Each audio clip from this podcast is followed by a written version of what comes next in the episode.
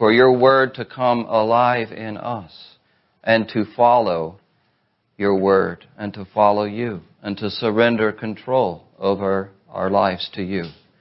And so, Lord, I thank you for each one who is here. You know exactly what everyone needs. I pray that you will minister your word to them.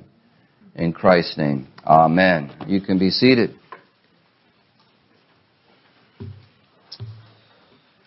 Like to turn your attention to that passage in Romans, Romans chapter 8. One of the most beautiful passages, I think, in the entire Bible as the Apostle Paul um, comes to a grand conclusion of a, of a grand chapter, Romans chapter 8. You know, we all desire security. That's just a basic human drive. And so financial companies will often pitch their products and their services as a way to secure financial futures. Many people seek to secure their physical well-being, their physical health as, as long as they possibly can. And so they're motivated to, this is a drive in their life to, to eat right and to exercise and to get regular checkups. In America, we, we prize our national security. So we give a lot of our tax money, a great portion of our tax money to defense. We get anxious when our national security is threatened. Maybe you saw in the news a week or so ago that the Russians have developed some space weapon that can detonate, I guess, in space, a nuclear armed space weapon. I don't understand it all, but there was headlines about it and it said that these, this weapon could possibly destroy our space satellites. And so there was a lot of anxiety about that because it's a threat to our security, the security of our nation.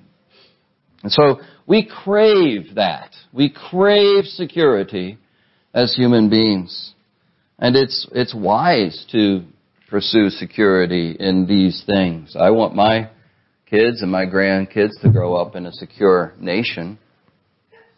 But we have to remember, friends, that our ultimate security cannot be found in the fleeting things of this world, in the temporary things of this world. Can't take our money with us after this life.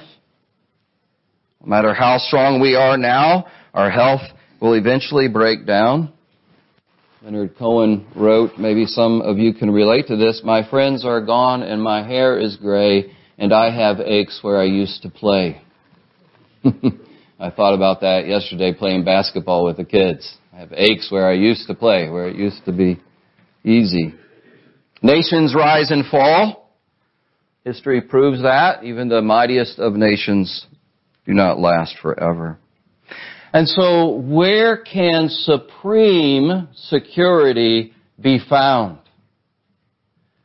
The apostle Paul here reminds us of a basic truth as Christians. That our ultimate security is found in the love of God in Christ.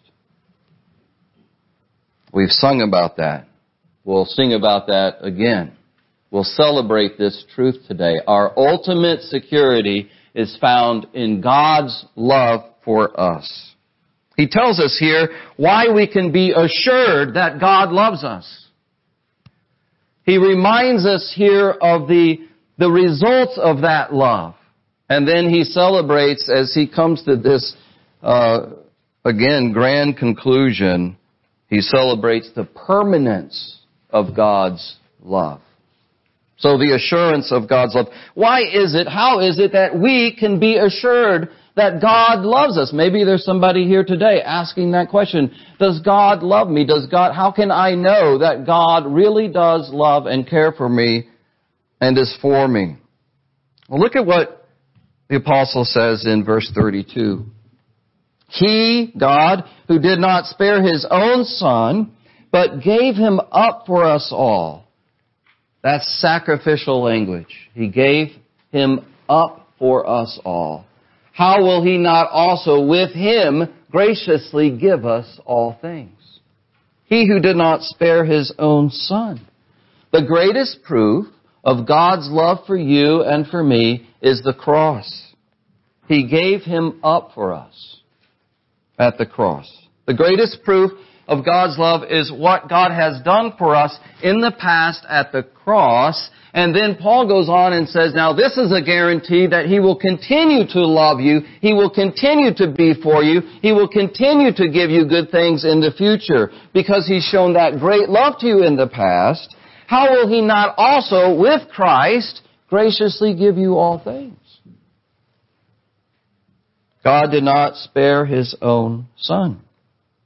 Sometimes we hear of a judge sparing a, a criminal of the worst penalty that the criminal could receive based on the crime. Sometimes you'll hear a judge saying that they did not, that, that, that this judge spared the accused and the condemned, maybe the death penalty because the person who was accused and condemned of the crime was remorseful, was guilty. And so the judge spared the criminal. But here, Paul says God did not do that with his own son, who was completely innocent. He did not spare his own son. He did not withhold punishment that he did not deserve, but instead he gave us, gave Christ to us, up for us all. We read uh, today the mysterious and difficult story of Abraham and Isaac. God required great faith of Abraham. But God did not require the blood of Abraham's son. He spared Isaac's life. He spared Abraham the death of his own son. But for us, for you, he did not spare his own son. Only the blood of Jesus, only the sacrifice of the sinless Son of God could atone for our sin. And that is why God did not spare his own son. Some people, maybe you've heard this, some people have criticized this teaching that we call the substitutionary atonement of Christ. Substitute. He was our substitute. Why? In order to make atonement, at one meant, so that we could be one with God. We're separated from God because of our sin, but, but God provides His own Son as a substitutionary atoning sacrifice. And some people have criticized this teaching and, and said it's bad theology, it'll lead to bad consequences, and maybe you've heard some of this criticism. One person put it in a very crude and almost blasphemous way. It's almost hard to say this, but he said, just to give you a feel of the critique against this doctrine of the substitutionary atoning work of Christ, this person said that it makes God into a cosmic child abuser. And so we have to reject the idea that Paul is clearly teaching here. As if God could not control his anger. As if his anger against sin was not just. His, his uh, reaction, his holy reaction against evil was not just. As if the cross was not God's plan through all of eternity to save His people from their sin. We have to remember, friends, that Jesus went freely to Calvary. He agonized in the garden. He knew what it was going to cost. He knew what he was going to face. He agonized about heading to the cross.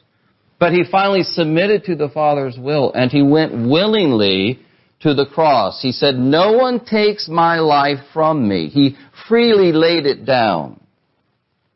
God the Father was not dragging his son, kicking and screaming, to the cross. Jesus willingly went in obedience to the Father's will and out of love for you and me. And while it was Jesus who suffered on the cross, of course, the cross came at a great cost to the Father. That's what Paul is getting at here. He said he did not spare his own son. What more could he give to prove his love? What greater cost could he pay than his own son to demonstrate his love for us, to win us to himself, to purchase our pardon? And so how can you today be assured of God's love for you?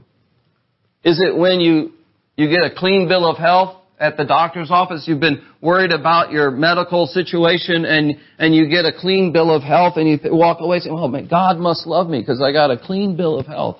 Well, what does that mean if you're not in good health? Does God still love you? Yes, He does.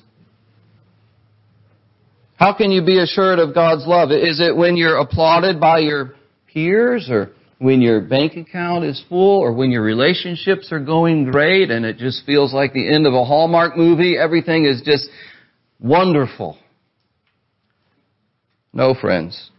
The assurance of God's love does not come by looking at our circumstances, the changing circumstances of our life, but the cross of Christ.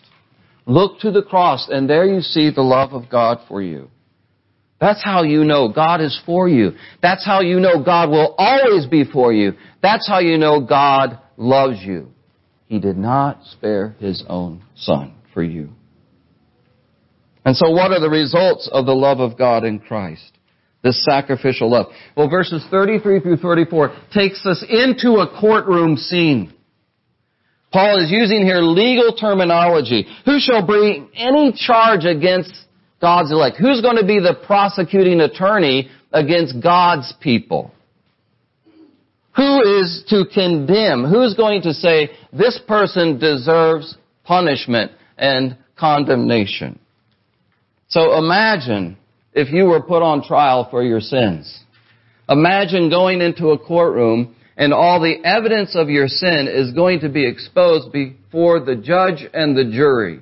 Just like we see on TV. You know, the prosecutor is there and he says, we've got video of this criminal, the accused. Uh, I watched a lot of British uh, detective show and they're always talking about CCTV. You know, we've got the CCTV footage. Here he is going into the grocery store with the gun and we've got the gun and we've got the, his fingerprints on it. And we have a video of the license plate and a picture of it. And we've got paperwork to show that he owns that car and this is his gun. And all the evidence is pointing to a guilty verdict.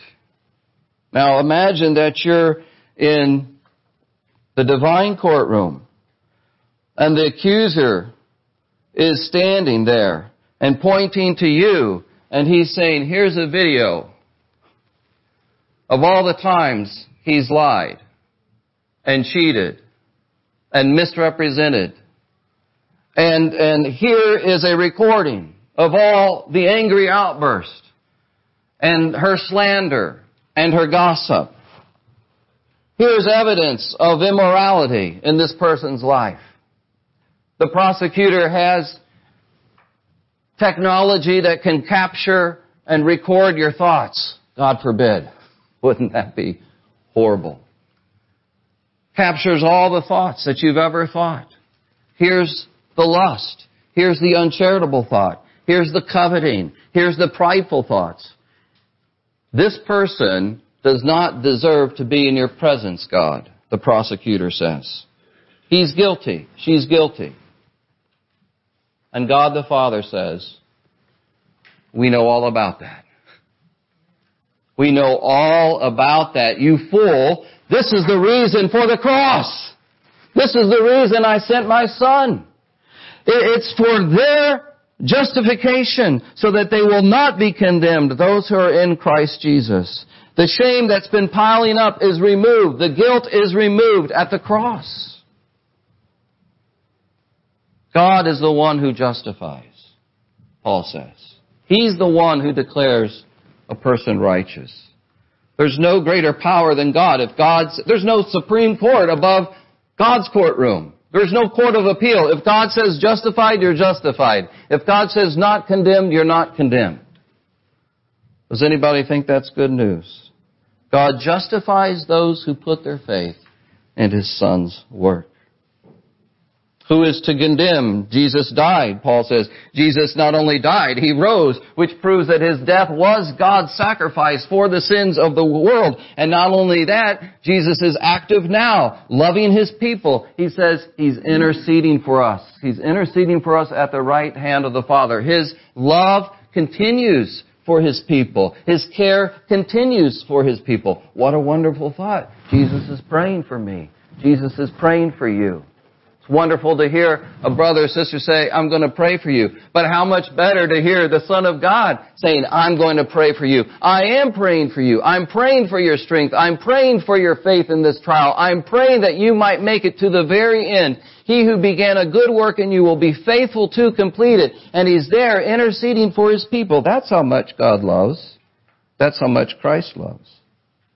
And the result of it is no condemnation in Christ Jesus. What a word that we need to remind ourselves of today in our culture where people are looking and craving for acceptance, for justification. I read an article recently entitled The Fabulous Desperation of Our Celebrities. And in this article, the author was talking about a very famous celebrity. She's in her mid 50s or so. And he said, you know, this, this, this woman who is a worldwide known, uh, he said she doesn't really need to prove herself at this point, but lately she's been putting out these documentaries about her life, almost as if to say, remember me. I'm still relevant. And at the end of this article, the author said that our era's defining art form is the performance of the self that seeks approval that can never be total. The performance of the self. Do you see me? Do you see I'm significant? Seeking an approval that can never be final, never can be total. We can all fall prey to that. But total approval, total acceptance is found in Jesus Christ, in the love of God for us. Because He knows, friends, He knows. He knows our sin. He knows our guilt better than we do and yet He loves us. And He paid for it all at the cross. This love, this knowledge of this love comes by grace through faith. Have you put your faith in what God has done to prove His love for you? Have you put your faith in the cross? Are you continuing to put your faith in the cross? Are you resting in that today? When the accusation comes against you, when the guilt comes and the shame comes, do you look to the cross of Christ? Are you resting in that today? If you're in Christ, you're justified. There's no condemnation. Lastly, Paul celebrates the permanence of God's love in Christ. He reminds us that God's love for His people is everywhere and always. It is omnipresent it is eternal, the love of God for His people. For God, who is love, is omnipresent. And God, who is love, is eternal. And so we can never be separated, friends, from the love of God in Christ Jesus. And Paul comes back to this. He, he mentions it two times here. Who shall separate us from the love of Christ? Shall tribulation or distress or persecution or famine or nakedness or danger or sword? What a list of suffering. what a list of trials. A list that Paul experienced. He experienced most of all these things in his life. But he discovered that even in the midst of trial, he's not separated from the love of God. He quotes from Psalm 44. We talked about this last week, how it is a, not a unique experience, but a normal experience for the people of God to suffer for God. And Paul here is quoting from the people of God in the Old Covenant, from Israel. They're giving voice to their suffering in Psalm 44. They're saying, Lord, we are like lambs that are being slaughtered. And they ask the question as the psalm unfolds, Where are you, God? Would you wake up? Would you arise? Would you have mercy on us? This is an appropriate thing to pray when we're going through suffering. Where are you, God? My hope is in you, but where are you? Would you arise? Would you intervene? Would you help? And the people of God say, We're like sheep being slaughtered. We're being killed all the day long. And Paul reminds his readers that this is part of the experience of the people of God, suffering for God. But he says that does not mean, that does not mean you're separated from the love of God. In fact, he goes on, actually he says previously, doesn't he, that all things work together for good for those who love God and are called according to his purposes. All things, and he was talking about suffering too. That God can use our suffering for our good as we, we cling to him and draw close to him. Therefore, in all these things we're more than conquerors through him who loved us. I don't know if you've heard about the late Catholic cardinal named Nguyen Van Thuan from Vietnam. He was a prisoner of communist Vietnam for 13 years. And for nine of those years, he was in solitary confinement. And he was able to write to his flock, to his people on little scraps of paper. He was able to send out little scraps of paper. And he was also able to get communion wine because he said he needed wine for his stomach. And so while he was in prison, he consecrated this wine and was able to have communion with him and other prisoners when he wasn't in solitary confinement. But he was writing these little scraps of paper to his flock. And these thoughts became uh, a book that he later wrote or was written called Prayers of Hope. Prayers of Hope. And he talks about how his faith, he struggled in the midst of this, obviously, and then he, he came to kind of a breakthrough that, that God was with him, even in this suffering, even in this hopeless situation. Uh, from a human point of view, he found hope.